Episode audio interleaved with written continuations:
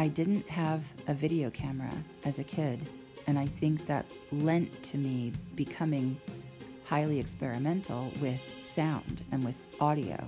And as as early as I could, I was trying to figure out editing, not even knowing what editing was. Like I didn't even understand the concept of it. I probably didn't even know the word editing when I was a little kid.